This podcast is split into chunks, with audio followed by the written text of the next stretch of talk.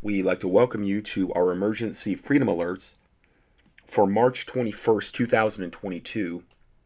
I'm going to go ahead and open us today with the uh, prayer to neutralize occult rituals, our ro- rotating our warfare prayers, and then we're going to get into a going to get into some subjects today that I some of them I've covered, some of them actually haven't yet. We're actually going to get into a uh, kind of a little mini study on the Seventh Day Adventist cult, which is what it is. It's a cult, just like Mormonism, just like Jehovah Witnesses, just like Scientology. Um, it's all in the same vein classification. Uh, one is neither better than the other. They're they're all horrible, and uh, it's been something that I've needed to do for many many years. With the Seventh Day Adventist, it's just so um, the way they go about promoting their cult is incredibly subtle and deceptive and I don't know of a of a cult that does a better job at trying to ensnare people under the guise of we're Christian.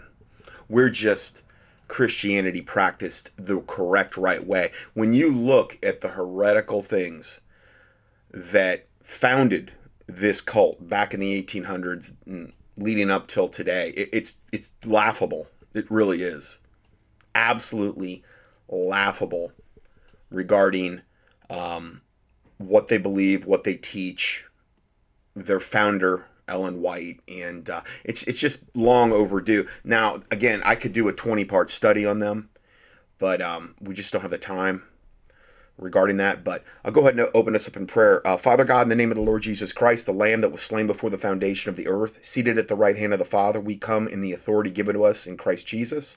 We place a hedge of warring angels with flaming swords of fire around us and our families continuously. We put on the whole armor of God. We resist and renounce Satan, the God of this earth. We rise to war by the power of the Holy Spirit against witchcraft, occult maneuvers, and devices sent against your will in the body of Christ. We ask you to dispatch legions of warring angels in full battle array to enforce our petitions and intercessory prayers. Rout your enemies on all fronts, O Lord. Turn their hatred, anger, accusations, conflict, arrogance, and wicked schemes upon themselves, so that they become caught in their own snares and fall into the pits that they have intended for others.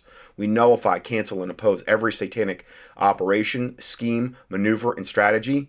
Cause secret plans and agendas and motivations of the enemy to be revealed for everyone to see. We decree and declare what these evil people and entities meant for evil, you will turn it around and use it for the good of your people. We close every evil portal that has been opened by them. In the name of the Lord Jesus Christ and his shed blood, we break and cancel every curse, spell, hex, vex, hex, vex, charm, enchantment, decree spoken or unspoken, sent against the body of Christ, the innocent, and your intercessors by every witch, warlock, Satanist, sorcerer, voodoo priest, shaman, soothsayer, medium, coven, and every minion of the devil working iniquity.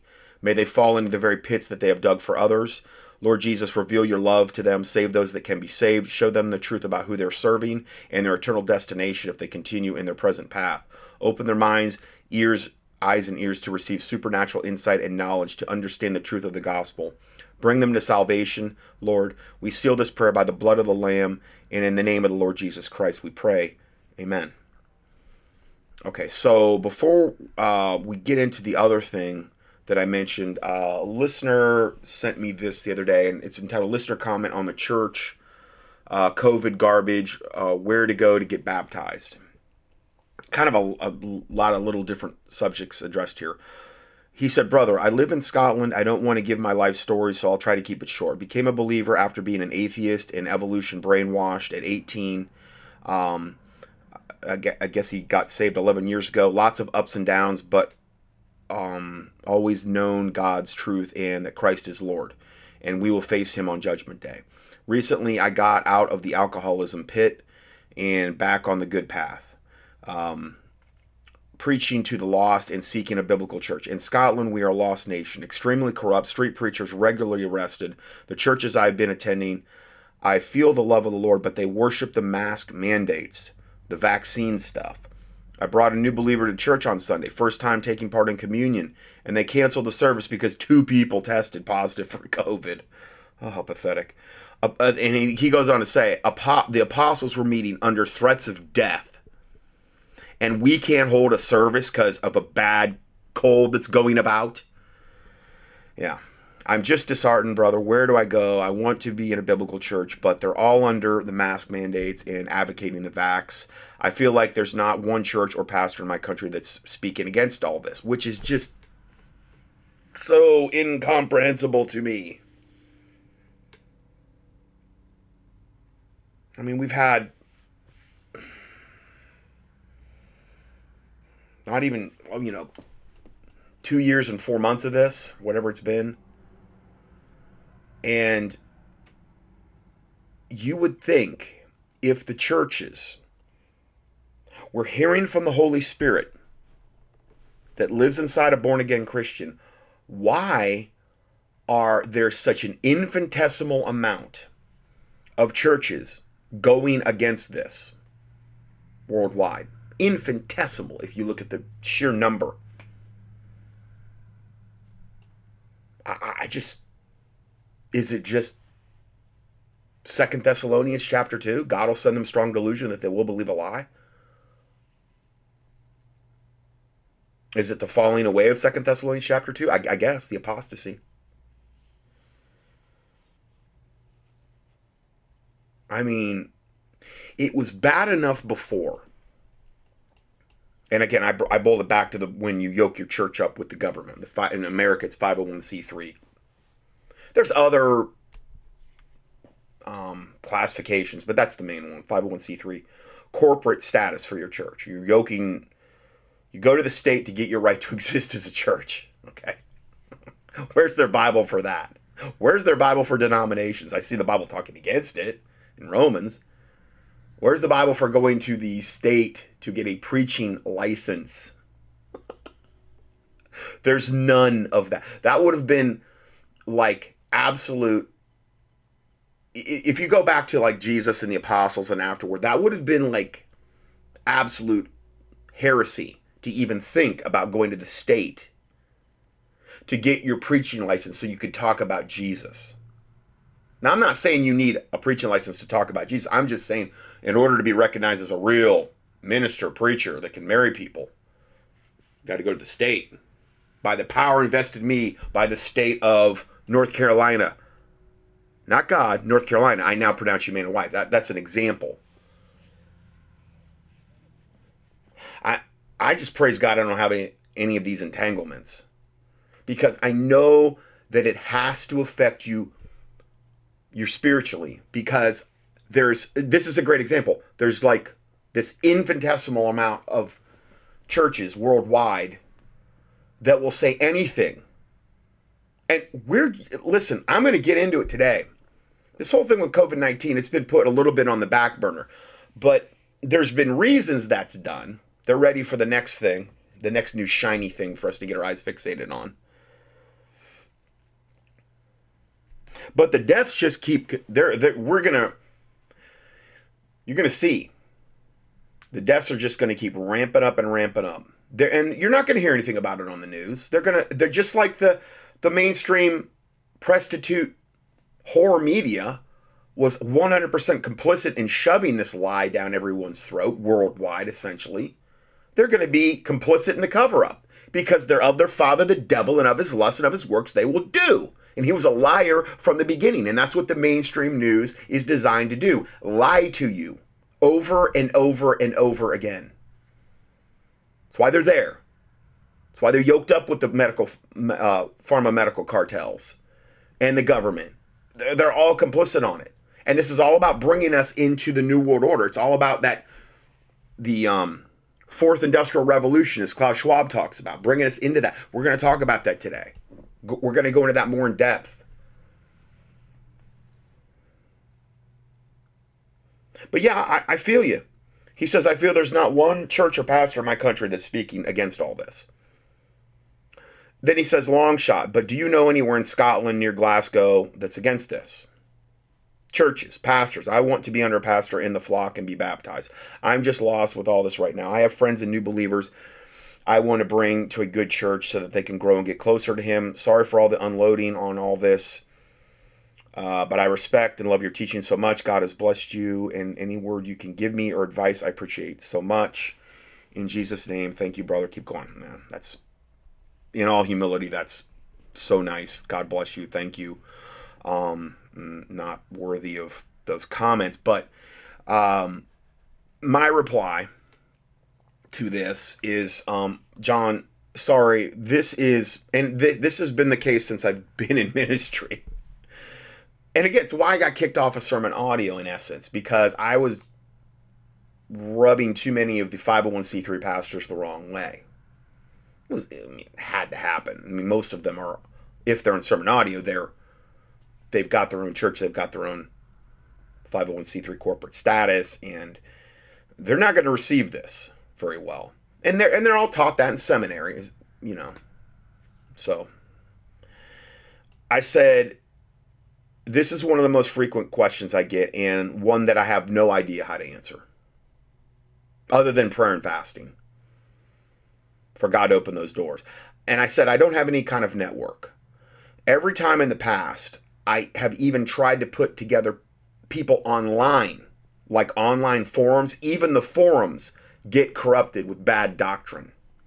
Because you have to think, I mean, I know I've been targeted by witches and warlocks, and they've, they've tried to astral and kill me and Taylor and over and over and over again over the years. I've told the stories. I, I mean, I've got confirmation from the witches trying to do it. Ski and Jasmine, Black Eyed Witch. So, obviously, if I were to offer a forum, that is going to be targeted.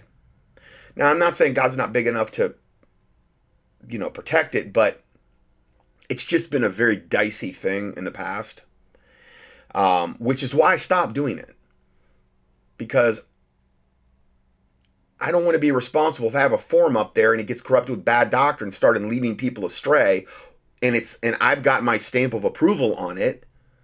Then now I'm responsible for, before God. So I would rather just not do it at all. And I, it would take a team of people to police all that. Like if I had social media presence, Facebook and Instagram, which I haven't, I've never had.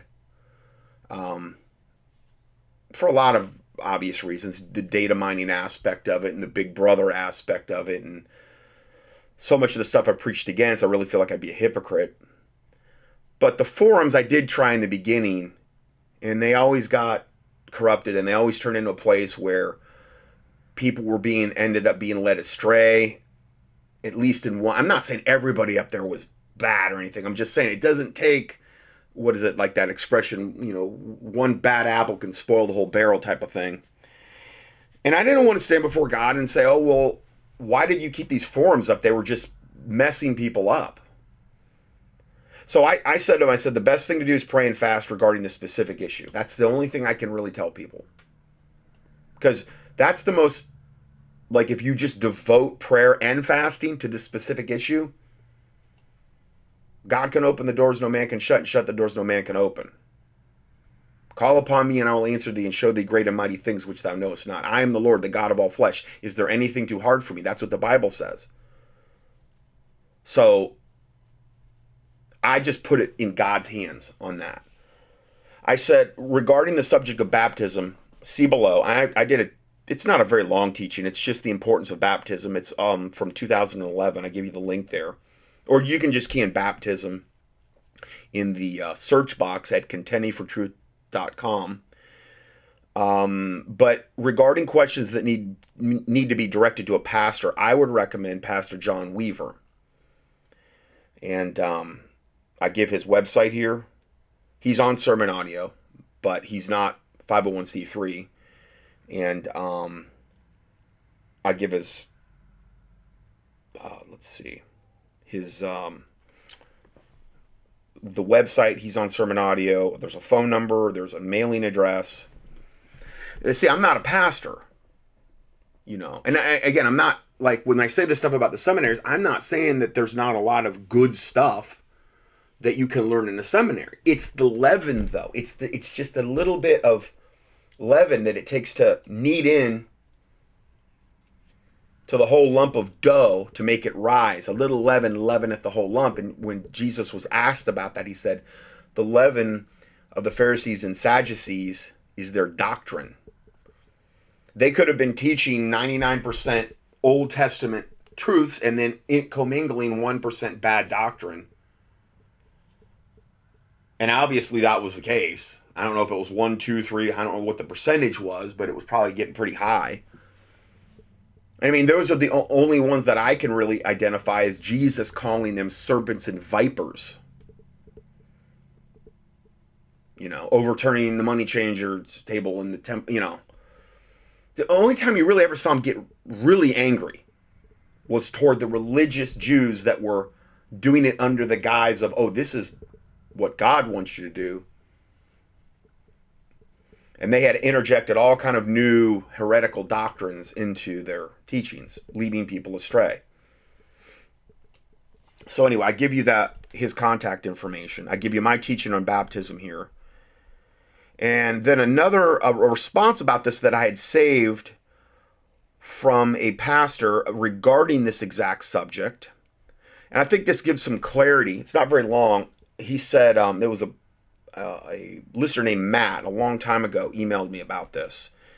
This is from 2011, and the regarding baptism. And um, this pastor responded to him that I referred him to, and I said, I know Baptist preachers from whom I have great respect who teach that a man administering the ordinance of baptism must have proper authority to do so, and the authority is successfully conferred upon him at ordination and he gives some Bible verses to where they get that from. They refer to baptism administered by non Baptists and those without proper authority as alien immersion. Now, he's coming at this from a Baptist standpoint, so I'm just wanted to clarify that. The problem is there's not very clear biblical authority for this position. In Paul's ministry, he baptized only a very few. See 1 Corinthians 1:14. His helpers did the baptizing, as did Jesus' disciples. In general, I believe that baptism is to be a public statement of faith made before the church, a church ordinance to be done in the church, and is generally is the door of entry into a local church. He gives more Bible verses to confirm what he's saying. But Philip's baptism of the Ethiopian in Acts chapter 8 appears to be an example of one baptism outside the church.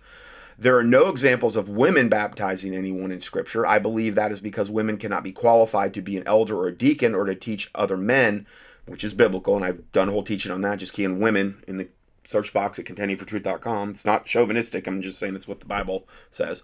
Uh, a woman is also not qualified to administer, because of these reasons, a woman is not also qualified to administer the ordinance of baptism. I would not want to be baptized by anyone who is not an elder or deacon qualified which again, that can be very, very hard, you know, at this point to find.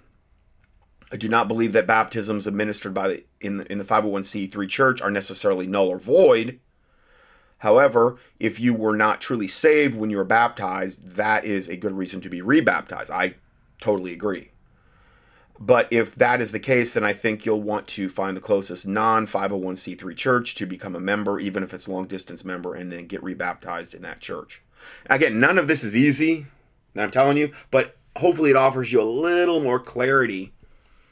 And then listen to my teaching on baptism that I give.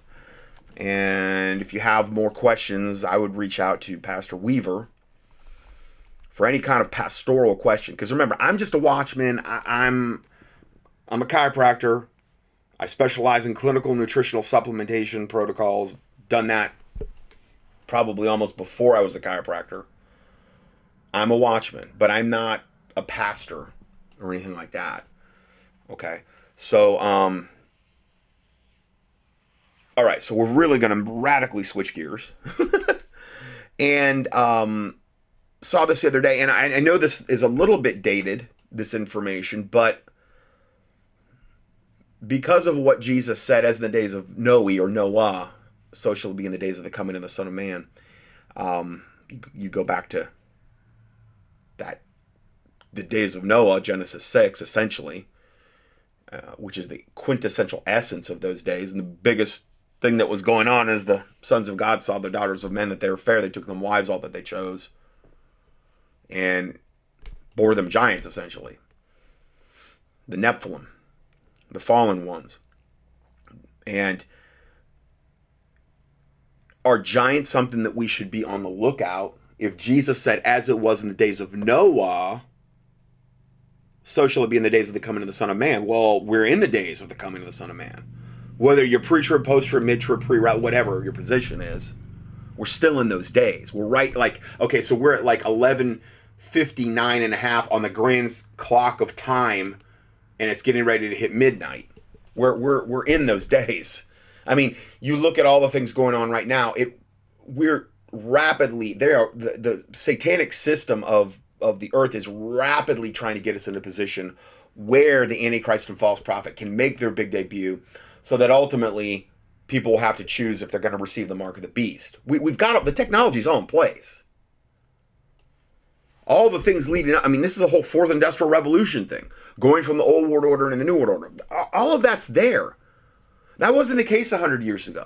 That wasn't the case 50 years ago it wasn't the case even I'd say 20 years ago. Was it not not like it is now?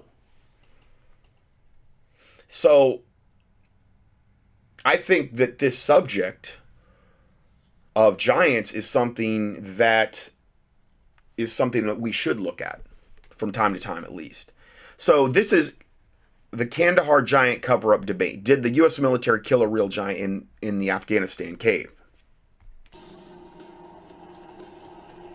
Years ago, well-known Nephilim expert Steve Quayle broke a story about a giant that was killed in Afghanistan. And he had an interview with the pilot that flew the giant's body out on a C-130 aircraft. The story was covered on the net and on Coast to Coast AM with popular radio host George Noory. Back in December of 2008 LA, Steve Quayle was on the program as he's been so often and he brought us that pilot anonymous. So that's George Noory talking to L.A. Marzulli um, and you're going to hear there's all these different people that are associated with this on just this one event.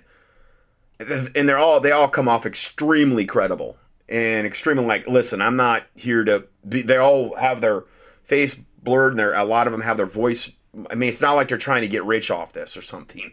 This is something that uh but uh, so many people are in the military were aware of this Pilot did not want his name disclosed, and he talked about this very bizarre story of how he flew this dead giant out to some base in Ohio. D- describe exactly what you saw.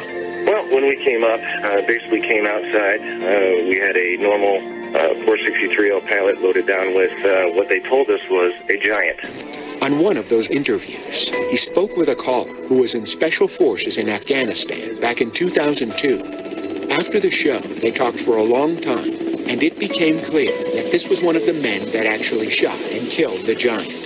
Then later, LA happened to meet another Special Forces soldier who could confirm these stories. Neither of these men wished to reveal their identity. We filmed them in remote locations because of their military backgrounds and the sensitive nature of what they're revealing. But both felt it was imperative to finally tell the truth witness number one. He was actually involved in the firefight. You were in Afghanistan in 2002, and you were called into a very remote section of Afghanistan because a patrol. So again, just so you know, that's L.A. Marzulli interviewing this gentleman.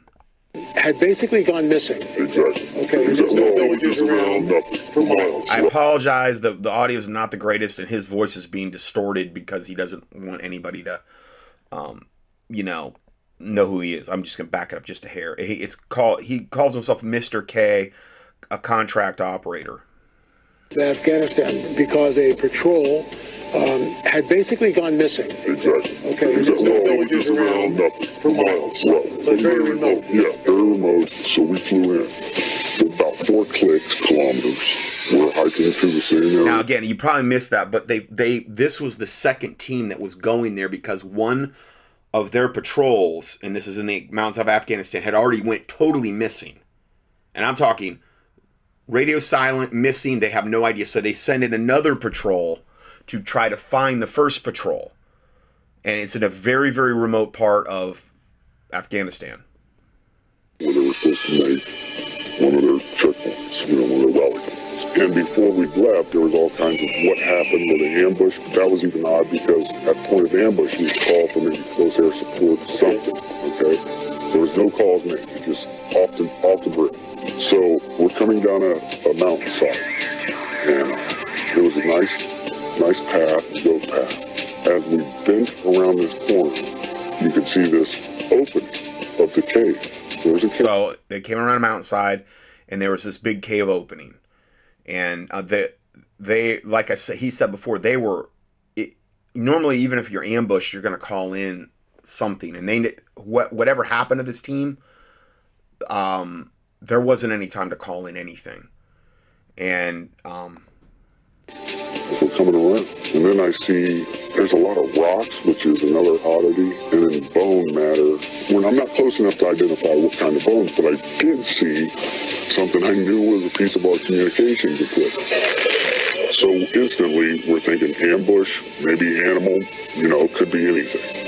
And there was enough room in front of this cave, but it had a sheer drop off. But there was enough room that we actually got into a decent dispersal in case of ambush. You see something coming out of the cave, and it's moving with a speed and agility that catches you off guard. Everybody. Everybody. And he comes out. So it shows a giant coming out of the cave, and he's got a a shield and a and a pike, like a. It's more not like a. Uh, it's like a big wooden piece of wood, I believe, um, like a spear, but it's just like all, I think all wooden.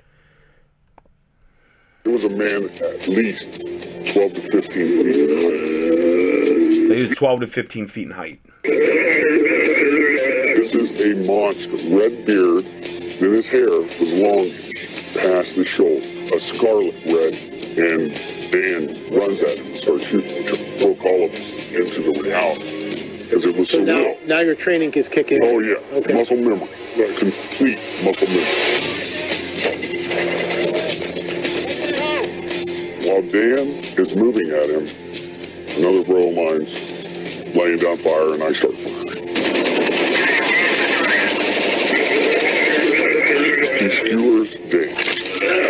He skewers Dan. He's got Dan on a pike. Dan's essentially, you know, and he's got moments to live essentially, and they're firing at him while he skewered Dan.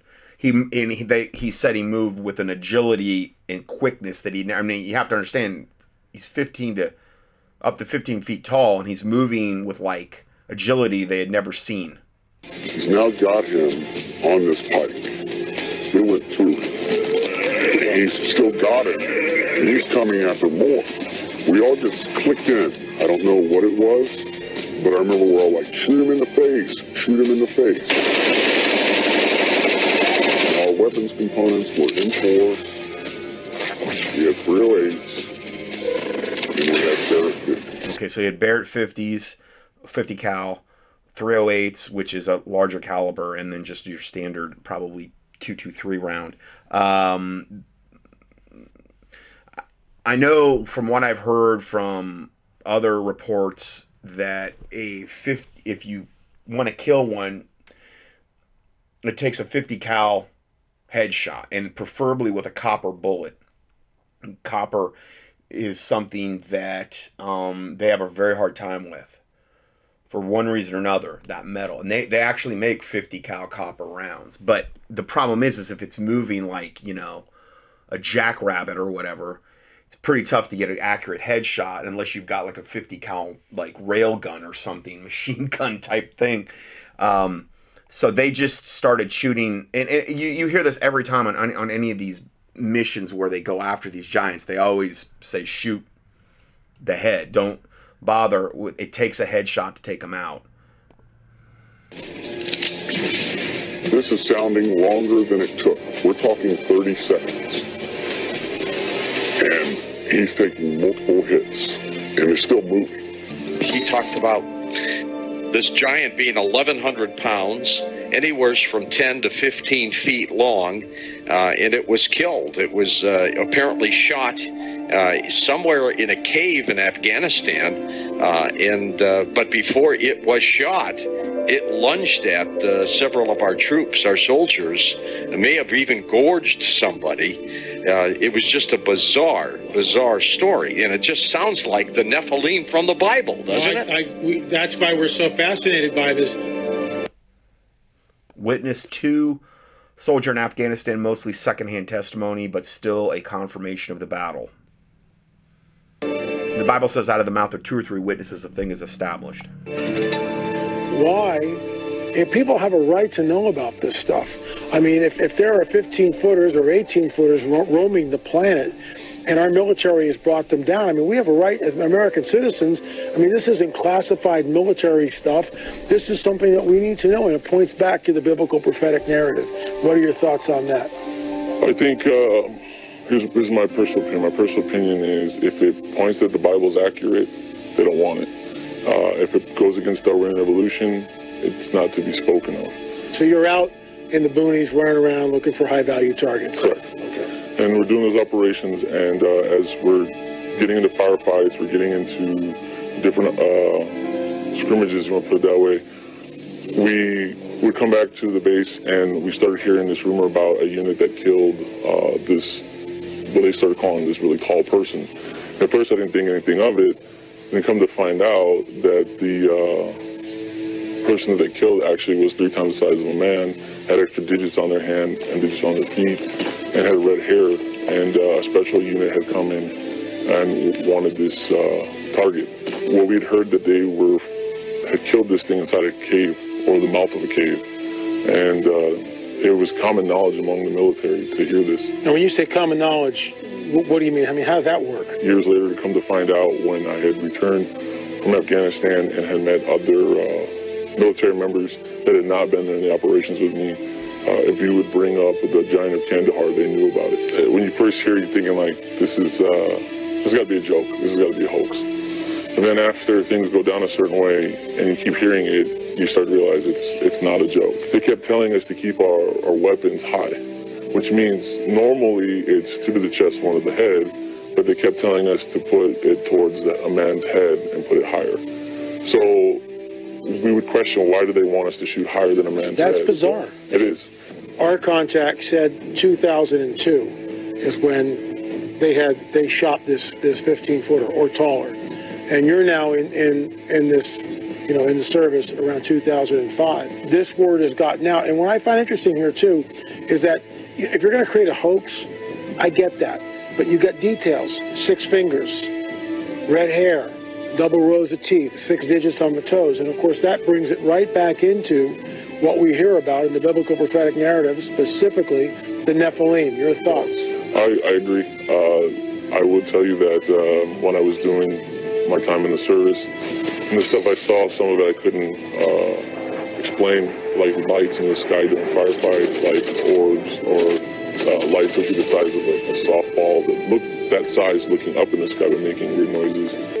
Going back to Afghanistan, we would hear these things. We would hear the locals talk about rumors of these giants What would the locals say? How would they talk about it? they say that they lived in the caves and they would eat people and uh, They were cannibals. they were cannibals and we at the time chalked it up to our united states as bigfoot and we realized that every culture had some kind of folklore but to actually all of a sudden hear that a military unit had killed something And, you have to assume that the giant is not alone, that the giant is not the only being living on this planet. There's got to be a whole school of them somewhere.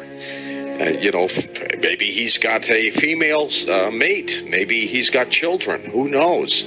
Um, unfortunate that uh, he had to attack our soldiers rather than uh, be somewhat peaceful. But uh, I guess that comes with the uh, with the territory. dan was dead okay and uh, wyatt is a good man probably one of the best men i know now dead before i'd left they were already starting what they call a nine line which is a medevac request they're sending out a medevac request, then all of a sudden it's not a medevac request. All of a sudden we had a helicopter show up because, like I told you, it was a large precipice and a sheer drop. So the helicopter just came up from the drop. They had dropped netting, which is like uh, cargo netting. It's like squares. We were told we had to bundle him up. And we get another bigger helicopter. But it's almost like a Jolly Green Giant used to look back in the day that could get, you know, through this area. Because the mountains, you gotta remember, Chinooks could only go in certain places because they had enough lift. And uh, so we got him on there. The thing was too big. We couldn't move it. It smelled worse than a skunk. a corpse that's been around for a while. Really fell. Oh, it was like a combination because of the how do you put that? The persistence of a skunk smell. But once the helicopter came in, dropped its little hook, and off he goes. The communication was sent out that we had a very large, possible human creature. There you are in the, the hills of Afghanistan. Uh, how many troop members are you with? We had uh, six on my crew. Uh, when we say hills of Afghanistan, uh, for us, we did not fly into the wilderness. We actually flew into a base. Uh, I guess this thing was transloaded out of the uh, mountains by a CH-47. But I could see that it did have the six fingers. I remember taking my foot up and placing it up next to its foot, and it was extremely large. We estimated at about 12 feet, give or take. Uh, what I can tell you is the weight of the thing, basically, it was approximately 1,500 pounds when it was getting on the aircraft. Now, if you take away the pallet weight and all the rigging that we had to uh, hold this thing down, we figured it was around uh, 1,100 pounds. Of course, we're upset. That's a given. Okay. We lost a very good guy. But add to that, you're discussing something that even in our after action report, they're saying rewrite it. And we had to rewrite it the way they wanted. it. How, how many fingers? Six, oh, six, Six six fingers, toes. six toes. And the nails were weird because if you see somebody that ever has, uh, I don't know what it's called, but it's Like a fungus on the fungus on the nails, how they get pointy and they're like gnarly. That's what they look like. Back in 2005, I was actually stationed or deployed to Qatar. It was a completely normal mission for us. We were not alerted for anything abnormal. It was in the middle of the day. Uh, I remember uh, coming into a base in Afghanistan called Bagram. Back in those days, it was pretty austere. It was an old Russian air base that we were using. Um, it's basically built in a bowl in the mountains where you have to stay high right up in the last minute, and then you basically come screaming back down to, to land. Uh, the area to the side of it was called the Valley of Death because during uh, the Soviet days with the uh, Mujahideen, they had fired their rockets into a lot of the uh, helicopters, so you could see all kinds of uh, wrecks and stuff in the valley below. Which, for the most part, I didn't pay attention to because I was a little busy getting the airplane on the ground safely. Uh, we landed and uh, basically was told to taxi to the very end of the tarmac. And, and like I said, it was middle of the day, very hot. I remember that. We opened the doors and unloaded the equipment that we had brought in. Uh, and then we were met at the aircraft by uh, what we later on called the babysitters. But uh, they kind of introduced themselves and said, hey, no cameras, uh, nobody's taking pictures here. We're uh, moving some high value stuff. Uh, when the load got there, we're very, of course, curious to see what it was because that's just the way you are when you're told that you're not allowed to have uh, a camera. Uh, they say this thing had been dead for maybe a day or two, uh, but it stunk. And when I say stunk, I've smelled dead things before, but this had a more of a, I want to say a musky stink, kind of a not really a decay decay, but more of a if somebody hadn't taken a shower in like 10 years type of a musty uh, musky stink is all i can tell you. And it was basically a dead guy and this guy was extremely large. And when i say large uh, our pallets are basically if i remember correctly about 9 by 12 feet or so this guy was laying in a fetal position on the pallet uh, so he and he filled the pallet. Uh, we estimated his size at approximately 12 to 10 feet tall.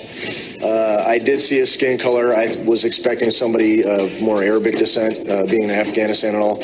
I know he was dead, but he was very pale, very white. Another thing that uh, us and the rest of the crew did was we took our feet. He was in a fetal position, so you could take your feet and put it kind of. You could see where his feet were there, and they were they were wrapped up. He did not have shoes on, but he had like uh, looked like he was wrapping them in some kind of a canvas type stuff. But we were sticking our feet up next to his feet, and his feet were extremely big.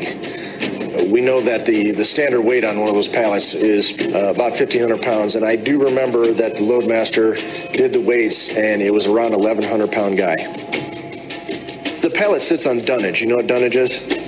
it, it's uh, basically like railroad ties so that you can get a forklift underneath it and pick it up.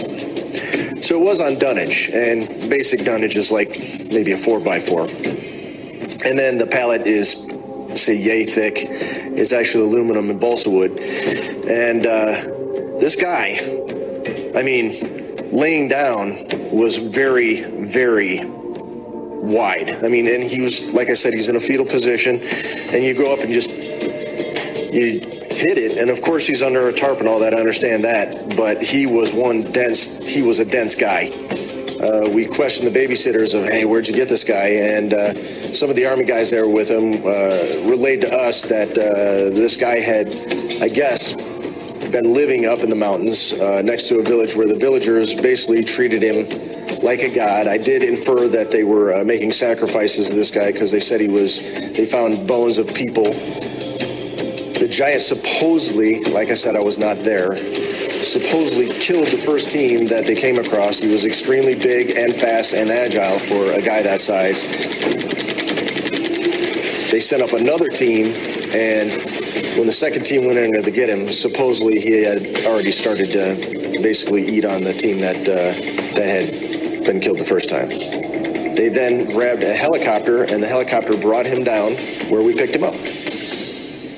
After we loaded the giant, it was just a standard uh, standard mission back. We took him all the way back to uh, Al Udeid in Qatar, where he was transloaded onto a another airplane. I believe it was a C-17. Uh, I was done with my mission then. I got away from it. I was done. I did ask some questions later of, you know, where it might have gone, and as the grapevine goes, it was probably taken back to the United States, and the words I heard were Wright-Patt. But again, I don't know. Several years after my uh, deployments to Afghanistan, something very strange happened to me um, that is somewhat related to this. I was uh, basically TDY to Kirtland Air Force Base, which is out in Albuquerque. Uh, I was out with my JAG at the time, and there was a uh, Navajo Native American uh, sitting basically in the restaurant that we're in. It was also a bar. It was actually Kelly's, uh, Kelly's Brew Pub. And uh, this Native American guy out of nowhere, he was talking to us, very friendly guy. And here's where it gets very strange. He started talking about, did I know that there were giants out in the Sandia Mountains? And he said, they're out there in the mountains still, and the earth had swallowed them up. And he goes, watch out. He says, someday they're going to come back. They're going to come back. I then uh, took him aside and said, Which hey, again would you know, as it was in the days of Noah, and I, I just, I really believe there there's going to come a day when this is going to. I, I think that everything that goes bump in the night, a lot of the creatures, the cryptozoological stuff, um, there's going to come a day when most likely it's going to be all out in the open, and I don't want my listeners to not be prepared for that eventuality. As a matter of fact, I've seen these things. They're real. I, at least I think I've seen these things. Uh, and I basically conveyed to him the story. He just took it in stride and said, Yes, they're real. They're absolutely real. And he said something like, if I remember correctly, like the earth had swallowed them up, but soon the earth will spit them back out. And soon, he said, soon, they're coming back. Genesis 6 4. There were giants in the earth in those days and also after that when the sons of God saw came when the sons of God came into the daughters of men and they bear them children unto them the same became men which were of old men of renown okay so and that's basically the the, the interview there okay so then the next report again shifting gears uh, Lion and Wonders with a question mark. UFOs helping Ukrainians in war as an answer to prayer. So this uh, now this the video is from Little Light Studios. Little Light, like let your little light shine for Christ. They're Seventh Day Adventist, and it's hard to find that out. They are so much like um, they are the most subtle slithery snakes that there are, the Seventh day Adventists, re- regarding how they promote themselves and how they will never come out and tell you they're Seventh day Adventists up front. no, no, no, no. They've got to try to get their foot in the door, they've got to try to gain your trust, and then they go in for the kill. So, this is a, a report from them. It's only a, a minute and 40 something here. And they're reporting from uh, Christian Broadcasting News. They're, they're playing different clips here. A pillar of fire at night and confused Russian troops. It has some asking, are Ukrainians receiving heavenly help?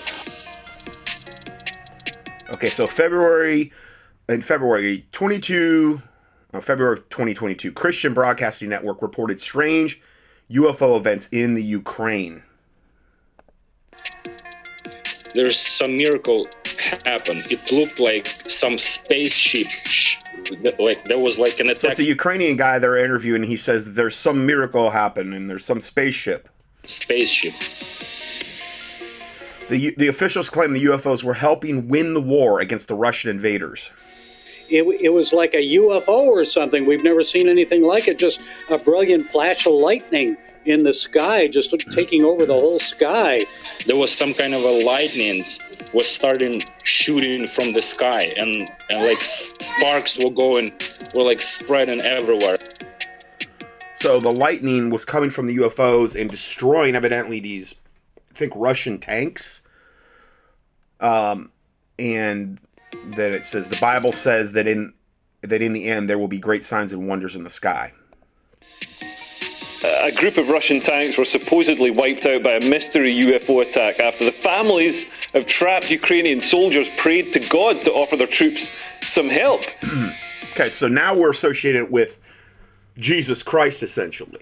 God the God of the Bible here. Father God, Jesus Christ, whatever, you know, whoever you want to associate with. Um, that's what it's being associated with though. Because they were praying and then this happened and you know could it be the beginning of the final deception or And is it then really they, God in helping the the morning, war? they discovered that the whole the whole machinery was destroyed. Yeah, it's, it is bizarre. And then the next morning, they woke up and they said all the uh, equipment from the Russians was destroyed.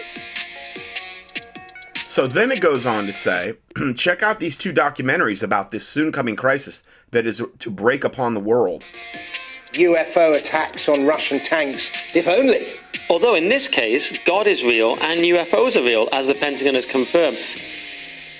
Okay, so it has these two documentaries. So this is how they get their foot in the door.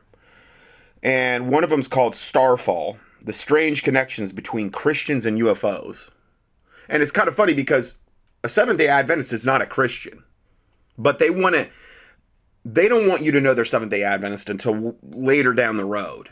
Uh, they're going to do nothing in their ministry typically to indicate that up front.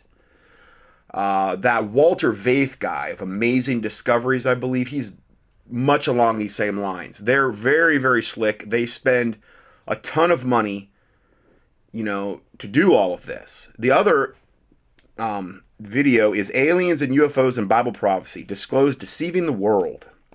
Okay, so I'm like, okay, that looked pretty good. And I didn't know this was Seven Day Adventist. I had no idea at this point. So I, I click on these documentaries or whatever. Taylor just let me know that she had a friend at one time that um, said, you know, I'm a Christian. But then what'll start happening is I'm just not a Christian that um, worships on Sunday. And then as things came out more and more, all these other weird, strange details of how a Seventh day Adventist has to live would come out and pop up. And again, they're trained to call themselves Christians. It's it's a trained really deception from the very beginning. Why if you were if you were a true religion of God, why and and why wouldn't you identify as Seventh Day Adventists? We're we're the true we're the true religion, right? There, I mean, there's only like twenty thousand different pseudo Christian religions on planet Earth. I'm not. That's not an exaggeration. You look at how many actual weird denominations. Some some not so weird. Some really weird. Um, they would be one of them. And all of them think it- it's it's so ironic. They all think evidently that they're the only ones out of the twenty thousand or however many. Maybe it's up to thirty thousand now. I don't know. They're the only ones. They're so special. They're the only ones that have it all figured out, and everyone else is deceived and probably all going to hellfire because they're not a Seventh Day Adventist, or they're not a Mormon, or they're not. What arrogance and pride to think that. I- I just call myself a born again Bible believing Christian. That's it. I'm a watchman. That's it. I don't want to glory in anything like, oh, I'm a Seventh day Adventist or I'm this or I'm that. And therefore I'm better because that is where pride comes in.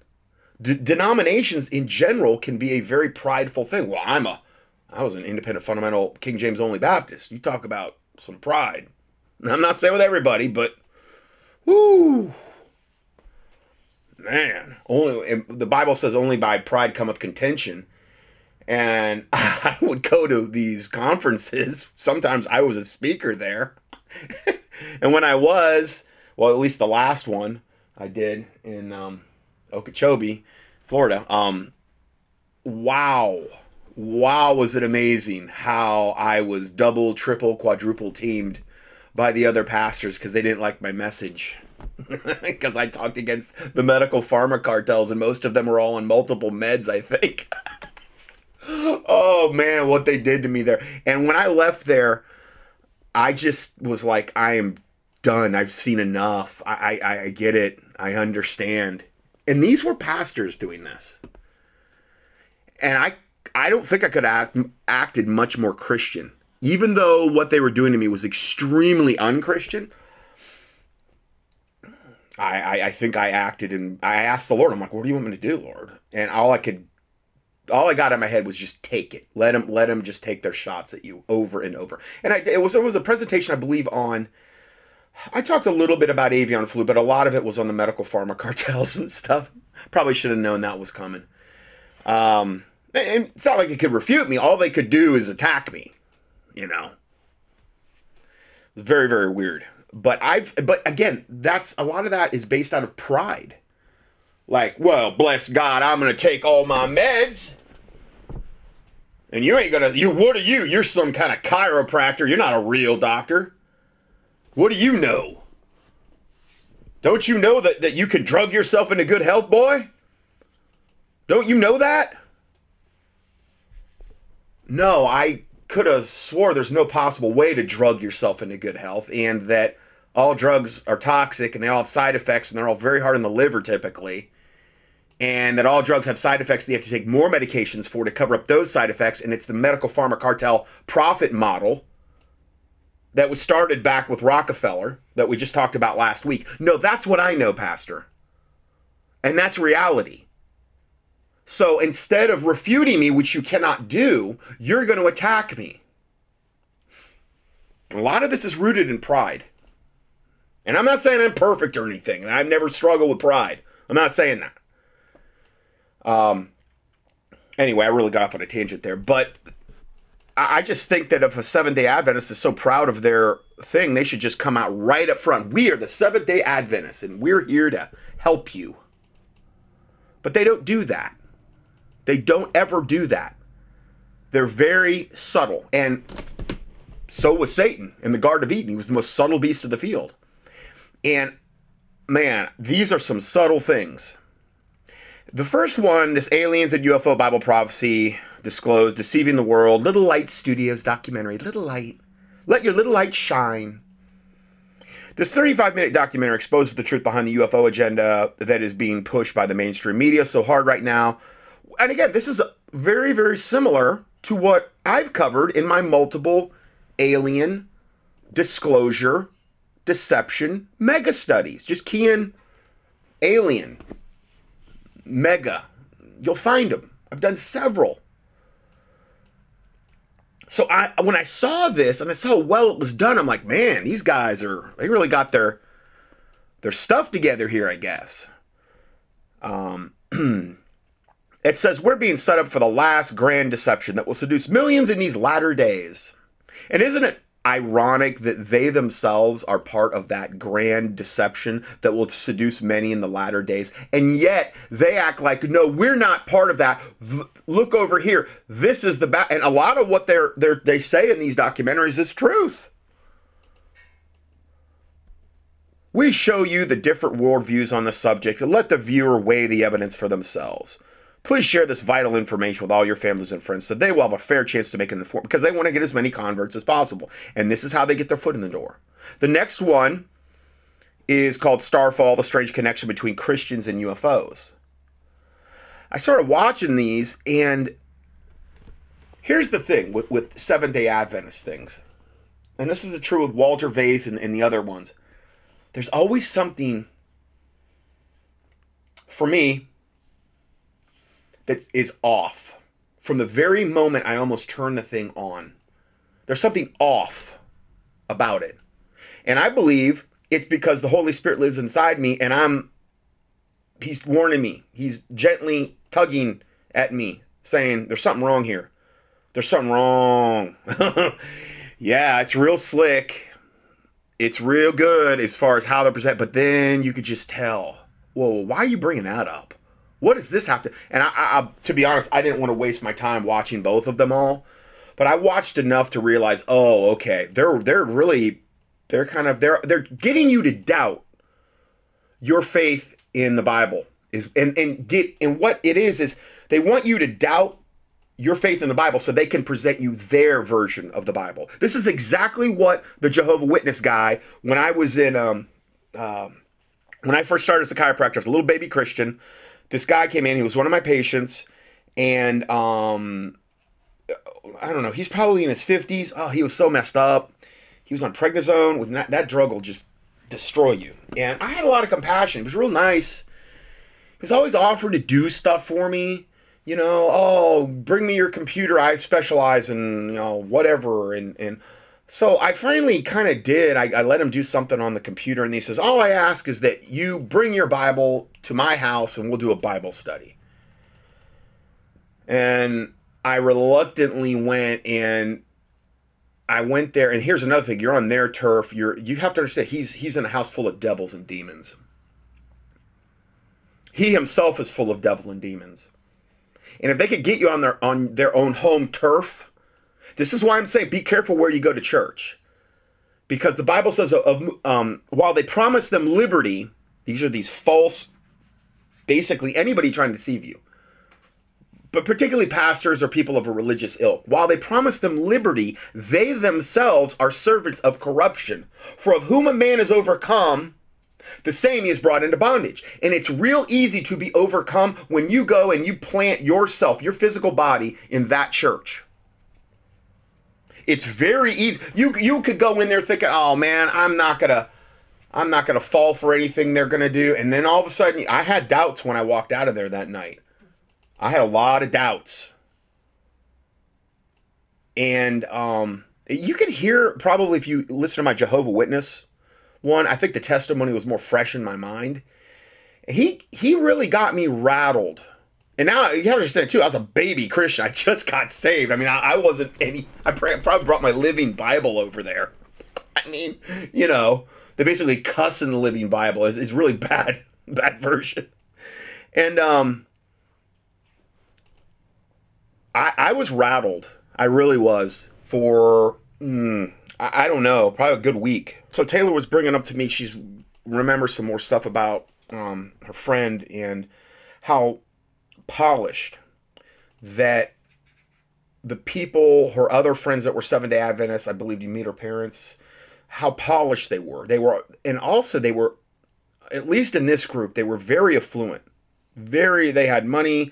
They had their own schools they're very polished. They don't cuss. They don't drink. They don't. I don't believe they smoke. Um, they don't. They, they go against all these vices. Yeah, I believe they're all vegetarian. They say that's biblical. Now I've done a whole teaching on that vegetarianism. If you want to avail yourself to that, and no, it's it's not biblical. I'm not saying you can't do it if you want to, but um, you know that's a conviction between you and God. I don't think it should be a religious thing.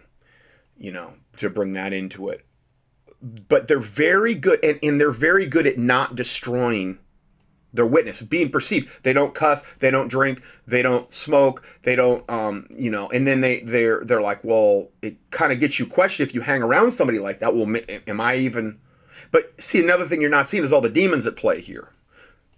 Trying to get into your head you know which you know it happens. And when, and when you're around these types of people that's what will happen. They're going to try to get you to doubt your faith as a Christian and these types of things. That's why it's very dangerous to hang around these types of people um, or invite them into your, your home, even. I'm not a real big advocate on, on inviting a Mormon or um, a Seventh Day Adventist or whatever in them. I mean, I'm not saying there wouldn't be exceptions, but they're taught the battleground that they should fight on.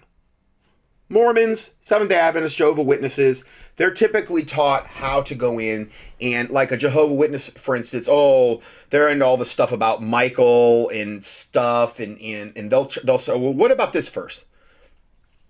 So they'll go into some remote verse of, of scripture and say, and okay, now go to this verse. And they'll they're like, how does that make any sense? Does what does that mean? Well, with Michael, it always Michael the archangel. It seems like they always will play off these things. And it's like one little remote verse of scripture that they've isolated totally out of context. And they're getting you to totally doubt all your faith in Christianity, or at least in your version of Christianity, and get them to think, oh, well, maybe these guys do have the, the real truth. Maybe they're the only ones. I never had anybody point that out to me. That's how they work.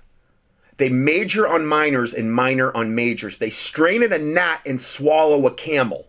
That's how cults work. Most cults get started that way, where they'll take things out of context and then they'll add to it.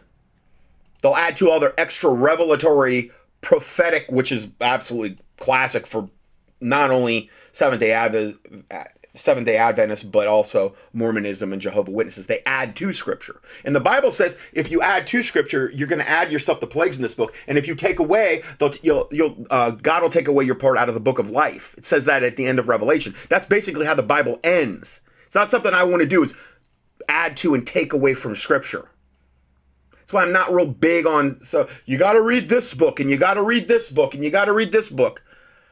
I, I barely have enough, enough time to read the Bible. So I've always tried to concentrate on that. I'm not saying there's no good books out there. It's just you got to be careful. So I go a little further and I start researching this more, and I realize, oh, these are these are Seventh Day Adventists, and there's a creep factor too with these videos. The guy, especially the the video I watched, it's not sitting right in my spirit at all. There's something wrong with this. And then as I checked it, I'm like, oh, of course, because it's Seventh day Adventist. It was so hard for me to find out though. I had to do all these advanced keyword searches on like, you know, to find out what what religion are they? And then I finally figured it out. So they've got these websites, littlelightstudios.tv and then schoolforprofits.tv. See anything about Seventh day Adventism? No. Nothing. Even on their own websites, it's hard to find out half the time. But their main channel on YouTube, it's called LED. And I'm just going to click on that right now. But it's Little Light Studios, but it's this LED. So I go there and I'm like, ah, Little Light Studios. And then they have their brand new Little Light Studios documentary, Disclosed, 35 minute documentary. It's all on UFOs. Because, see, this is something that like I've done, the reason I've done my mega studies on the alien disclosure and the whole deception surrounding that is because I realize this is probably going to be the absolute total literal backbone of the strong delusion that God said he was going to send in Second Thessalonians chapter 2. I realized that a long, long time ago. And I, and I believe the Holy Spirit was prompting me in that. I mean, what bigger grand deception could you have than that one? We just got into it last week or the week before about you know they're to come they're to come saying that you know we're we're your creators. We're the ascended masters. Here's jesus same looking guy uh, hanging in all your churches. We call him master jesus or esau sananda emmanuel you know. He's one of us one of our lesser ones but he's to straighten you out on doctrine christians. We've sent him you know. Here's buddha. He's to straighten the buddhists out. Here's krishna. He's to straighten the hindus out here's imam mahdi he's going to straighten all the muslims out Here's the Messiah. He's going to straighten all the Jews out. There's going to be different ascended masters. But they're all going to basically point toward the Antichrist. So I see it going down. So I click I, I click on their little light studios and they've got this little intro. It's only 28 seconds. I'm just going to play it here. What's up, everybody? I'm Mikey. I'm Kendi. I'm Michelle. I'm Keith. I'm Scotty. And we are LED Should I, should I, Scotty? Is that better for me, maybe? I don't know. Oh, wow. So trendy. It's so neat. It's so hip. It's so in. Darkness. It's a show where we take a look at pop culture, movies, music, video games, you name it. We're going to discuss and look behind the scenes of what's really going on and filter it through the Bible. Oh, oh. Find us on our YouTube channel, Little Light Studios. Awesome. What's not to like about that? They're all so hip and trendy. They all look so friendly. They don't look like they're in a cult. The devil's good at what he does, guys. He's been here a lot longer than we have. So I'm, I'm, I'm looking at their videos right now in their playlist. First one. This this just dropped two days ago. Inside secret societies, exposed Illuminati, charmed by darkness. Next one. Uh, Maya Millete, death by satanic ritual.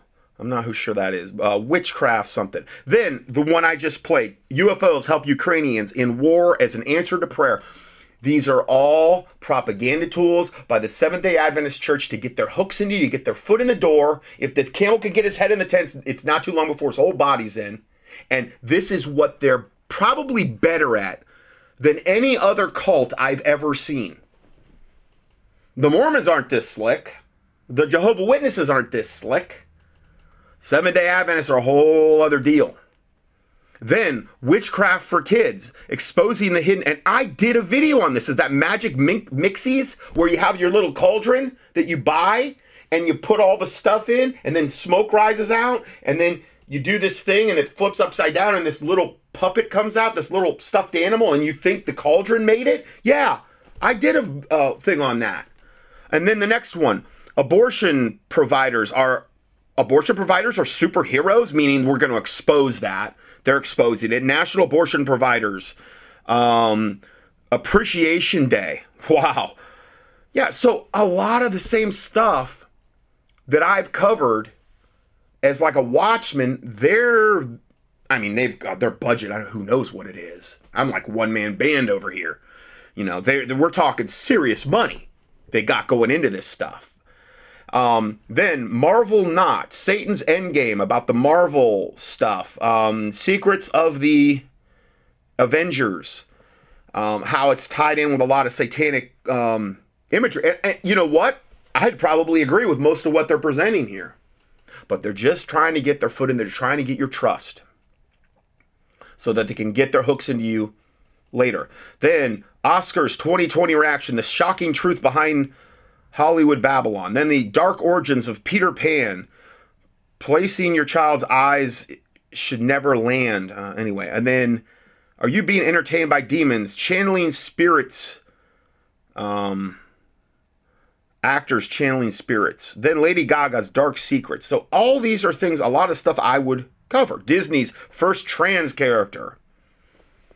But the reason I'm doing this is to give my listeners a heads up regarding these videos. And it's it's LED. You'll see LED in the right hand corner of the screen. Which um not even oh no, it's not Little Light Studios. LED. I'm not even sure what that stands for.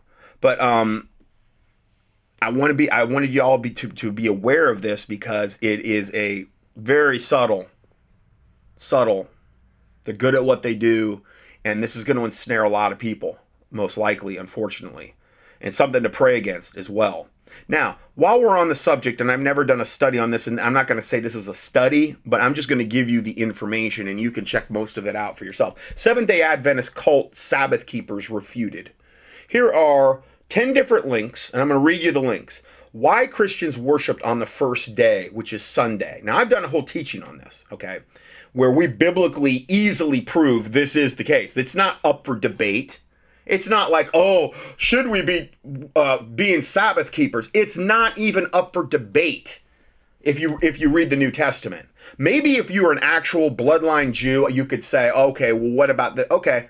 If you want to go that route, you still you're not going to get saved by keeping the Sabbath. Okay, uh, not by works of righteousness which we have done, but according to His mercy He saved us. That's what the Bible says. His mercy, Jesus Christ's mercy. All right. Anyway, next one. 21 reasons why the first day of the week, Sunday, is important to Christians, and they're all Bible. Okay. Then, stunning new book utterly refutes Sabbath keepers, Sabbatarians, and the Church of God splinter groups and the Seventh day Adventist Church. Read now here for free. There's a whole book on it you can read for free. Then, stumper questions. Sabbatarians, which are people that insist on keeping the Sabbath, don't like to be asked. Sabbatarians will be up all night, unable to rest on the Sabbath, trying to solve truth problems. Then, formal debates. Uh, Sabbath versus first day of the week. You want to see a formal debate? There's one. Then the record of history. History proved Christians always met on the first day of the week, um, which was Sunday and not the Sabbath, right back to the apostolic age of AD 33. Then early Christians speak. The historical record. Christians always worshiped on the first day of the week, Sunday. Then the example of Jesus and early Christians. Um, then Ellen G. White, which is the um, founder of, we're going to learn more about her in a second. Ellen G. White, the plagiarist and you want to know more about her, we're going to get into that too, though. Then the controversy within the Seventh day Adventist Church. So there's 10 different links there. Then you have my teaching that, that I did back in um, 2007. Man, 15 years ago. Sabbath versus Sunday worship, part one and two. I'm going to read you my description of it. There is currently a huge emphasis on the in the Messianic Jewish. So again, this isn't just Seventh Day Adventist. Okay, this is one of the things I've taken more heat for since I did this study than almost any other subject I've ever covered. There's currently huge emphasis in the Messianic Jewish, Hebrew roots movement, Christian Zionist, Seventh day Adventist, and certain sects of the Pentecostal movement to convince their followers that Sabbath keeping is for them and it is of the utmost importance. Going so far as to say that the judgment that will fall on the U.S. and the world will primarily be because we have forsaken the Sabbath.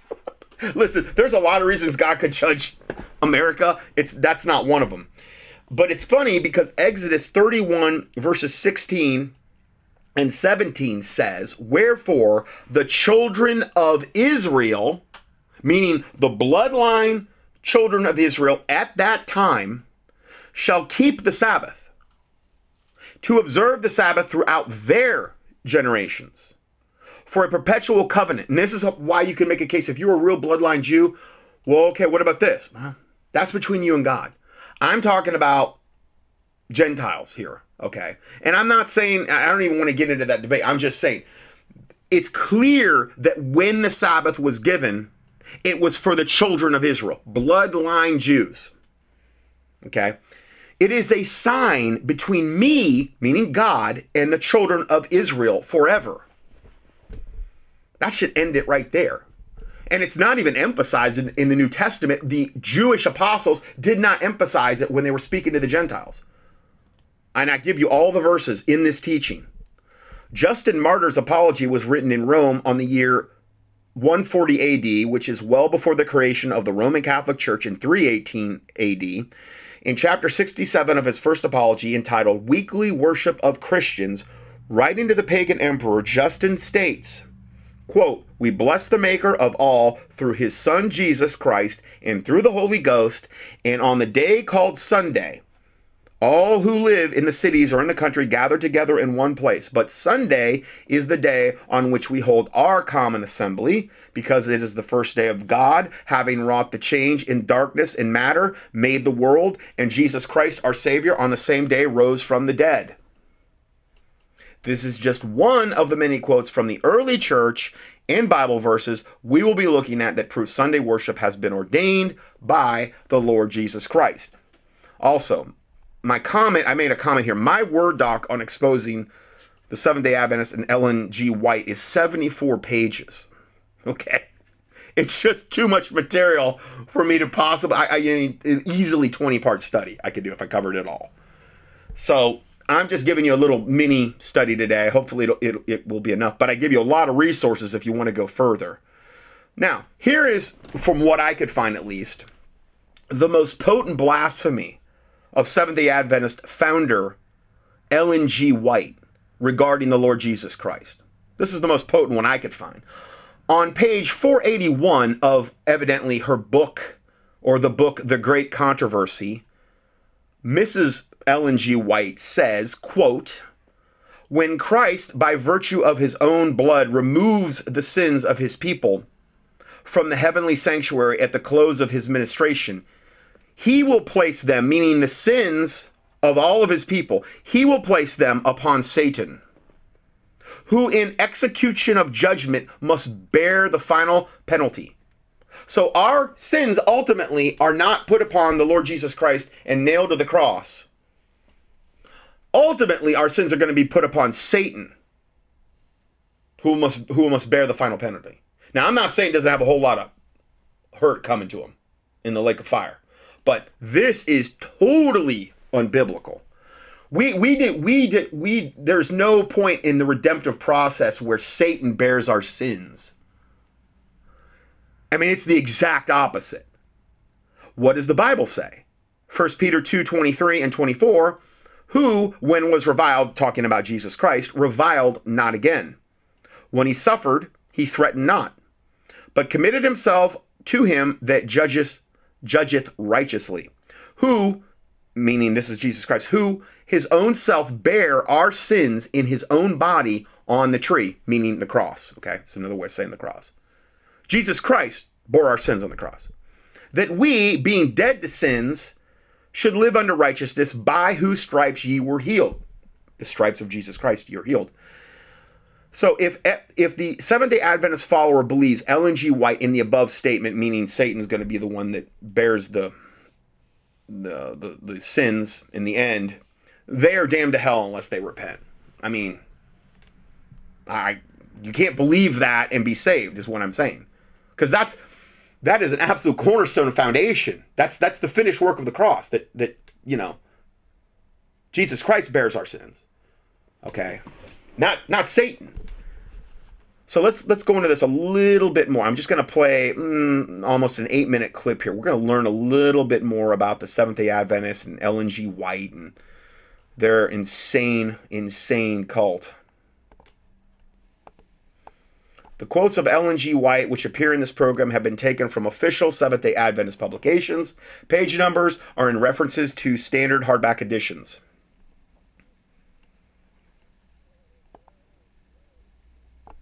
Just getting ready to start here.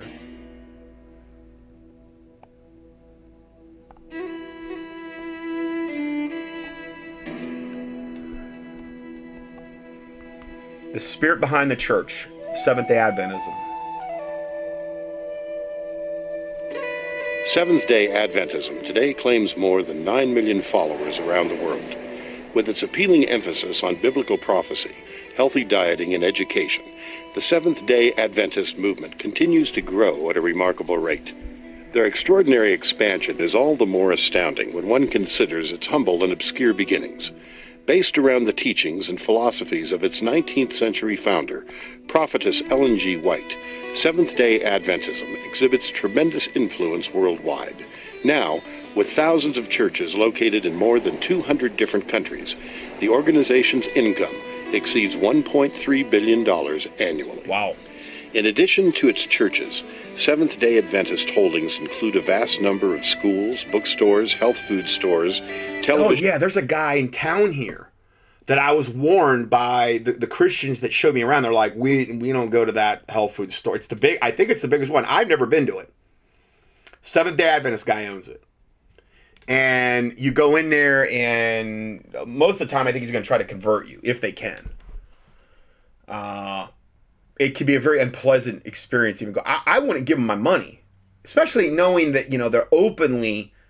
This is just literally a cult recruitment center, and he puts big. Some I I don't know because I haven't gotten the paper here in so long, but he would put these big, gigantic ads in the paper that would rant and rave about what, but it was all about, you know, we're I'm the we're the true religion and and and we have things figured out and you know trying to convert people was was really what it was all about. I don't know if he's still going because I I I've never been down there. Studios, universities, and medical facilities. I mean, you see, they're they are a vast empire. They you can understand why they're affluent, as Taylor observed firsthand, and they they're they're associated with a lot of the things you know like this. Which is the world famous Loma Linda University Medical Center in California. Many new converts are initially contacted through their well publicized prophecy seminars. These seminars are usually advertised without the seventh day Advent. I'd really like to see the track record of all these prophecies. Because according to Deuteronomy 18, unless you get them right 100% of the time, you know, you're not of God. And you can't be leading people away from God according to Deuteronomy 13, which they do. So again, I'm, I'm always very, very leery of any prophetic. Yeah, if you're going to confirm the Bible and tell us about probably what's going to come, but when when you start date setting and stuff like this, which they did many, many times, you're going to hear about that some. You know, I'm uh, that's uh, typically a very big red flag. its name attached. People are often unaware of the Adventist sponsorship. In addition, they use their highly touted five day stop smoking classes and vegetarian cooking courses to proselytize Yes. as well. The Seventh day Adventist also produce scores of high quality radio and television specials each year in order to spread their message. Gospel style. I mean, here's another way they get you. Voice of Prophecy Family Reunion Concert. Okay, well, I'm not interested in that, but it's got the Southern gospel gospel style musical extravaganza. So they're trying to ride in on the coattails in this case of Southern gospels. So that might be appealing to Baptists or other people, and they may not. I don't, I don't. What about this Voice of Prophecy? Well, it, it sounds Christian. I mean, and wow, they're gonna have gospel music there, Southern gospel. I'm, I like that. Well, how many converts have they got just from doing that? Oh man, I, I lost my spot here. of high quality radio and television specials each year in order to spread their message and attract new members. Although considered by Yeah, that many Loma Linda Hospital evidently is one of them. Uh, they're just showing all the different ways in slimy recruitment tactics that they use. to be a mainstream Christian denomination, Seventh day Adventism differs from evangelical Christianity in a number of pivotal theological areas. To determine the significance of these differences, one must examine the teachings of the late Seventh day Adventist founder, Ellen G. White. Born on November 26, 1827, in Gorham, Maine, Ellen was hit in the head with a rock at the age of nine. She remained unconscious for three weeks, unable to attend school following the incident. Ellen's education ceased at the third grade level. Both her health and her She emotions. got third grade level education, and she was in a coma for three weeks after getting hit, hit in the head with a rock. And this is the woman that started this cult. remained fragile as she grew older. David Snyder spent 22 years as an Adventist pastor. His discovery of a number of historical inconsistencies within Adventism led to his termination without a pension just six months short of retirement. Her maiden name was Ellen Gould Harmon, and she was raised in a devout Methodist home. Her Methodist family came under the influence of William Miller, a powerful preacher. He taught that Christ would return first in 1843 and then on October 22nd, 1844. You know how many times I've heard this? Christ's going to return this date, this day. It was going on back in the 1800s. I believe he's the one that started the Millerites, which is another cult, essentially. Well, she just got on that cult, then she started her own cult. Hey, anybody could do it, pretty much. You know, you got enough demons and devils in you. supposedly the Jewish Day of Atonement for that year. However, using information from the Universal Jewish Encyclopedia, we find that in 1844, the Day of Atonement began after sundown, September 23rd, not October 22nd. So this crucial date in Adventism was flawed, incorrect from the very beginning. William Miller's Which should have been enough for everybody if they were actually reading Deuteronomy 18 and 13 to say, I'm out of here. I'm not going to listen to anything more. She's already said I had one false prophecy, and boy, was it a doozy. Things were marked by much emotionalism and a great deal of hysteria over Christ's imminent Yeah, they're, they they crawled her, the, her meetings. and I'm not even getting into this, but they would be women kissing women, other men kissing other women, people going around on the floor like animals and stuff. It reminds me of the mo- a lot of the modern day uh, charismatic stuff that goes on. It was very, very much those atmospheres in the earliest meetings of Ellen G. White. That's another thing that I'm not even getting in today, but I've I've seen that over and over. Here's a depiction of it actually happening at one of the meetings. Just totally unbiblical. Everything totally out. The Bible says that everything should be done decently and in order, especially in in the in the uh, house of Christ, or you know whether you're gathered together and things of this nature. And this is insane what I'm this picture's depicting. return. Ellen Harmon was a willing participant, but when Christ did not return when Miller predicted, she dissolved into tears and prayers and remained, as she said, in this hopeless condition for months. Ellen White just could not accept the fact that Christ did not return in 1843 or 1844. Okay, so that was that was the Millerite prediction, but she couldn't accept it. Was heartbroken, and again, she should have known at that point. Okay, the guy's a false prophet, but she just went her own and she started her own thing then. in this hopeless condition for months. Ellen White just could not accept the fact that Christ did not return in 1843 or 1844. She could not admit her mistake. Interestingly enough, William Miller did. Instead, she claimed she had a vision from God, the first of many. I have seen that the 1843 chart was directed by the hand of the Lord, and that it should not be altered, that the figures were as He wanted them, that His hand was over and hid a mistake in some of the figures. Rather than admit that she was in error, Ellen Harmon claimed that God was the one who had made the mistake and had covered it up himself. Ellen's controversial vision forced the readjustment of many Adventist dates and doctrines, even though the 1843 date had now been adjusted to 1844. It was still in error. Nevertheless, the 1844 date became the foundation for many Central Adventist doctrines and beliefs, which continue to be held to this day. Again, if if the Bible says Psalm 11 verse 3, if the foundations be destroyed, what can the righteous do? Or what if they're corrupted? Well, if you build on a corrupt foundation, which this totally was, there's no Bible for some crazy woman starting her own little cult and predicting um, date setting, getting them all wrong. We know it's not of God right from the very beginning if you're reading your Bible. But still, people fall for it. Now, this William Miller guy was an American Baptist preacher who was credited with the beginning, uh, um, the mid 19th century North American religious movement known as Millerism. I think they're also called Millerites. Um, after his proclamation of the Second Coming did not occur as expected in the 1840s, and that's what she was embroiled in, Ellen White.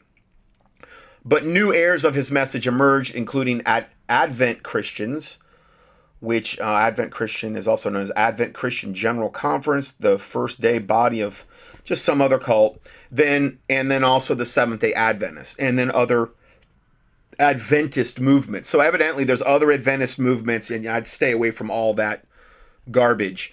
And you know, look just from this one guy, what spawned from this. Even though I guess he recanted, still, I mean, it's it's horrible. She became Ellen White upon her marriage to another former Millerite believer, James White, in 1846. Because she claimed to have the spirit of prophecy, hmm. she came to be the visible, absolute authority Oh, she had a spirit, all right, but it wasn't a, a true spirit of prophecy. For the initially small group of Adventist believers. I am presenting to you that which the Lord has presented to me. I do not write one article in the paper expressing merely my own ideas. So she is basically saying, I am the voice of God. Whenever you hear that, I I typically that's a gigantic red flag. Goes on all the time now too, to this day. It's like, oh well, if you actually start believing that, well, I hope so, ma'am, that you're getting, or sir, or whoever is prophesying. I hope that this time-dependent prophecy goes through exactly the right way, or you are a false prophet. And in the Old Testament, they take you out and stone you. But there's no there's no fear of that now, so these false false prophecies just fly everywhere. It's particularly in the Pentecostal and th those type of circles. But she's basically acting as though she says, "I'm presenting to you that which the Lord has presented to me. I do not write one article in the paper expressly merely my own ideas." We'll let her say more. They are what God has opened before me in vision. No, they're not, witch.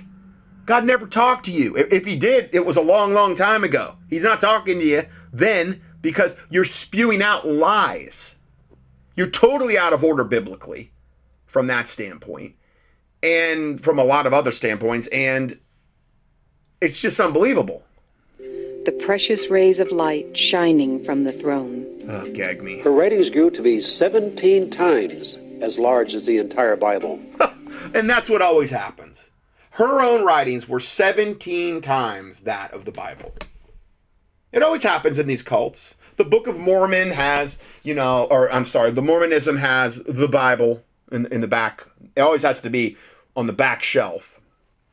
And then it has the Book of Mormon, and then it has the Pearl of Great Price, and then all the other heretical garbage. And then Jehovah Witnesses have their Watchtower magazine and all their other heretical writings. And Seventh Day Adventist has, you know, 17 times or whatever, just Ellen G. White alone. It's just who are you going to put as your authority? Are you going to put Ellen G. White? Are you going to put, you know, um, the founder of the Mormon religion, the founder of the Jehovah Witnesses? Are you going to put them and then all their other false prophets that came behind? You, you have to make a decision. Who, who am I going to put as, as, as the true source of, of who I believe and who I follow? And with these cults, you always have to place these heretics as your sole source of authority because the Bible sure can't be. You got you got to pick one or the other, and they always pick the heretical lies to follow. Her followers were to reference these 5,000 articles, 49 books, plus 55,000 manuscript pages she claimed to write, and regard them as being as inspired as the Bible. To Ellen White's How can it be as inspired as the Bible when it totally contradicts the Bible in probably 19,000 places? No, you got to pick. You have to pick. There, there's no other way around it. And that's what these cults always put you in a position and force you to do. pen of inspiration. To this day, official publications of the church have used her writings as the last word on doctrine. In the 27 points of fundamental beliefs, they state that the Bible is a source of authority, but they also say that Not her writings are a continuing and authoritative source of truth. They have, however, made her more embarrassing writings unavailable, locking them securely away in the White Estate vault. I bet. Mrs. White wrote on nearly every area of Christian life, including doctrine, diet, health, recreation, and marriage. Many of her writings were done from Elmshaven, her California home. She claimed an angel stood by her bed near this chair in her bedroom. They further believe that the three angels mentioned in the Bible book of Revelation carry three unique messages the investigative judgment, the Saturday Sabbath, and Sunday worship being the mark of the beast. Now, again, they teach that Sunday worship is the literal mark of the beast, taking the literal mark of the beast. That is how insane they are. That is how extra biblical and heretical this devil death cult is. Sydney Cleveland was an ordained Seventh day Adventist minister who pastored 13 churches between 1979 and 1990. While doing research for a planned book validating the divine inspiration behind Ellen G. White, Cleveland discovered so many false prophecies that he became disenchanted. Eventually, he published his findings in a book titled Whitewashed, uncovering the myths of Ellen G. White. The Seventh day Adventist Church was founded on prophecies concerning the second coming of Jesus Christ. It's no coincidence that the Bible contains many warnings about false prophets. The Bible test of a false prophet in Deuteronomy chapters 13 and 18 is simply whether or not the prophecy comes true. It's a matter of Well, his- it's and it's also Deuteronomy 13 is also even if it comes true, it says, is it leading you away from God or toward God? So it could, I mean, a witch. You can go to a, a, a fortune teller, a witch, and this is why they says why it says it in Deuteronomy 13. You could go to a fortune teller witch and get the right info, and think, oh wow, this is the way to go. This witch got it right. Yeah, but she's leading you to hellfire. She's leading you away from God. So that would also be concern uh, connected to a false prophet. historical record that the following prophecies of Ellen G. White did not come true as she foretold. Okay, so we're at the 751 mark. So he's now they're going to go into all the prophecies that didn't come true. Okay, proving that she's a false prophet that in the Old Testament would have been taken out and stoned. Okay, because it was a really big deal back then. It's a really big deal back now, though. God is you know the same today, yesterday, and forever. It's just that there's no um, ramifications now, at least in this life, for spewing out false prophecies, and that's why so many of these devil death cults pop have popped up because there's no real repercussions, but there is in the next life. Um, now, I'm not going to go any further with this because um, uh, this goes on to the fo- almost the 49 minute mark. So if you want to hear a ton of her false prophecies, keep listening. But I wanted to like give you the the kind of like the uh, cliff note version of the whole thing. Okay, so then there's this part, and uh, this was my this part was um, my emergency freedom alerts from February 1st, 21, part two. And there, I cover a lot of stuff in there. I'll, I'll just read you the table of contents. Q and the false prophets. Prophets are now saying Trump is planning to come back and be a champion of America. In my response, uh, still doing the same thing. Check before it's news. You know, still saying the same stuff. He's he's he's coming back. He's going to be back any second. He might. He might. They might bring him back, but it's not because he's going to uh, be some kind of champion for truth. Then why biblically we are not in the tribulation yet? The abomination of desolation, rebuilt temple, image of the beast, seven year tribulation Bible verses. Then biblical quali- qualifications of the Antichrist and why Donald Trump cannot fulfill them. Then the last thing I covered, which relates to this subject, is warning regarding the Seventh Day Adventist Walter Veith. Um, and then also, even though we are not in the tribulation, many are teaching the deadly head wound of the Antichrist has been or will shortly be healed.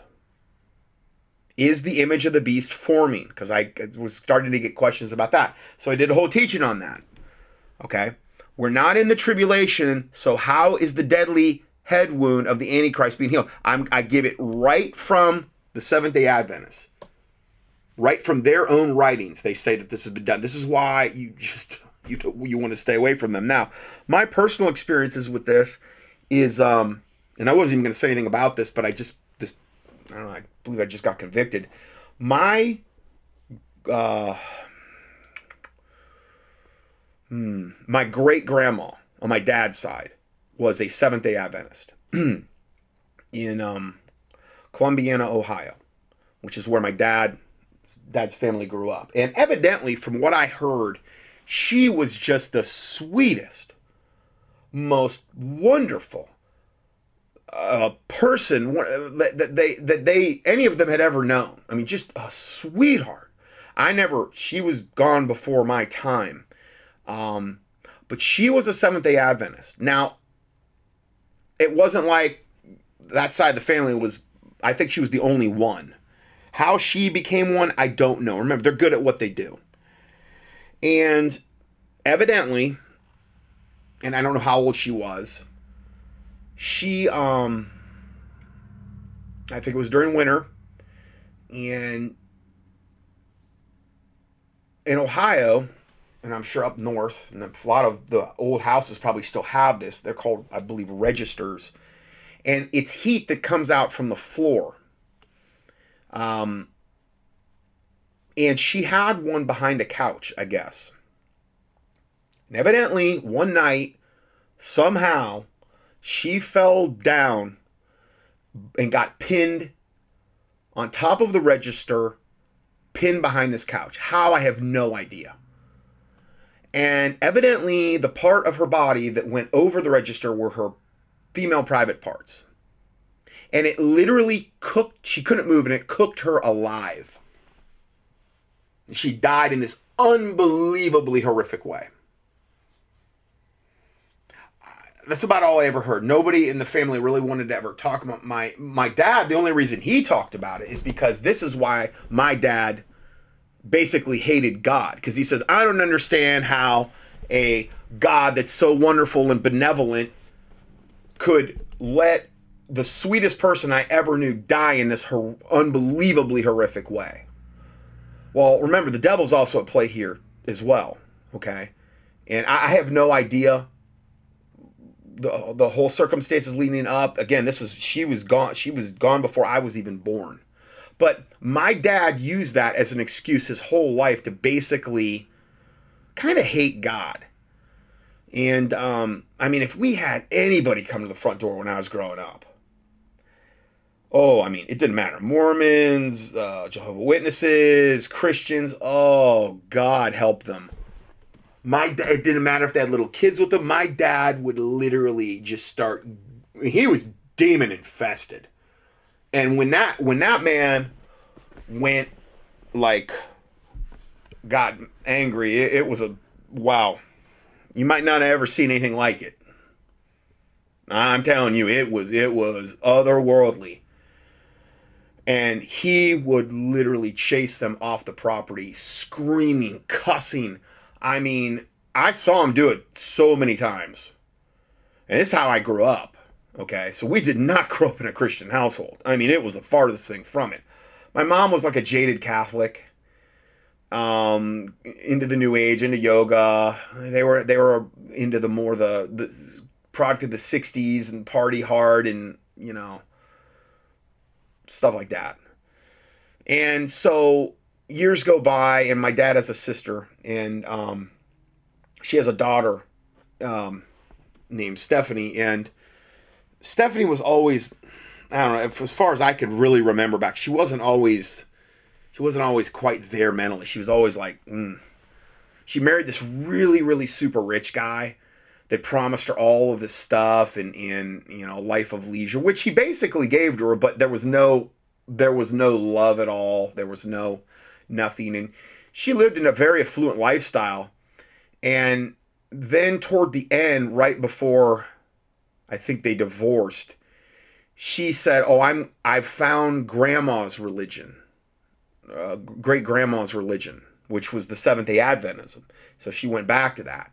She was already about half crazy. I mean, she really was. She'd be walking up and down the, the roads and stuff, and on the side of the highways and stuff, and and she was uh, doing weird stuff and she got into that and um i mean as bad as she was before once she became a seventh day adventist you couldn't even talk to her anymore.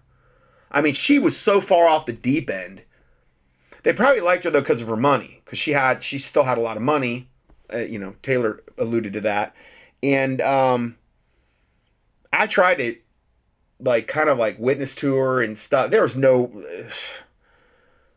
she was hook, line, and sinker. I mean, she and, and just crazy. Just and I saw the fruit of Seventh Day Adventism with with her. I saw a lot of the the real fruit, you know. And she was, oh, I'm a vegetarian. She just eat the most garbage food, but yeah, it wasn't. There was no meat involved. And in the end, she just became more and more crazy and more and more demon infested, and that's what'll typically happen. And to the point where they my cousin, his his wife went in there one day and you know she'd gotten real obese and and found her and I know she died. I don't know how, but probably just from all the garbage she was putting in her body. Yet you know all, they had all these parameters on Seventh Day Adventist what you could eat and what you couldn't or whatever. But you know there's still a lot of loopholes evidently, and a lot of people in Seventh Day Adventism do that. And um, she was gone. That was probably I don't know, eight or nine years ago. And I, it's funny because I had been, I, would always tried to kind of like reach out to her, and she always wanted to debate me, and I'm like, okay, fine, let's debate, because I'm not going to back down to you. You're you're in a cult. You're, I mean, you're what you're doing isn't even remotely biblical. And I give her all. She didn't want to. She didn't want to hear it. Didn't matter how much I buried her in truth. She didn't want to hear it. She only wanted to give me her side of the story. She would never look at anything I gave her and again, I could I could bring up so much because obviously what we just looked at is the tip of the iceberg on the insanity of Ellen G. White. How do you defend that? You know. anyway, I just thought I'd, I'd kind of throw that in there um, at the end. I, I, have said I've mentioned that on a couple, you know, occasions. But watch out for it. Watch out for their videos that are dropping. They're very slick, and um, I just want you to all be warned. So, anyway, God bless you, and we will see you in part two.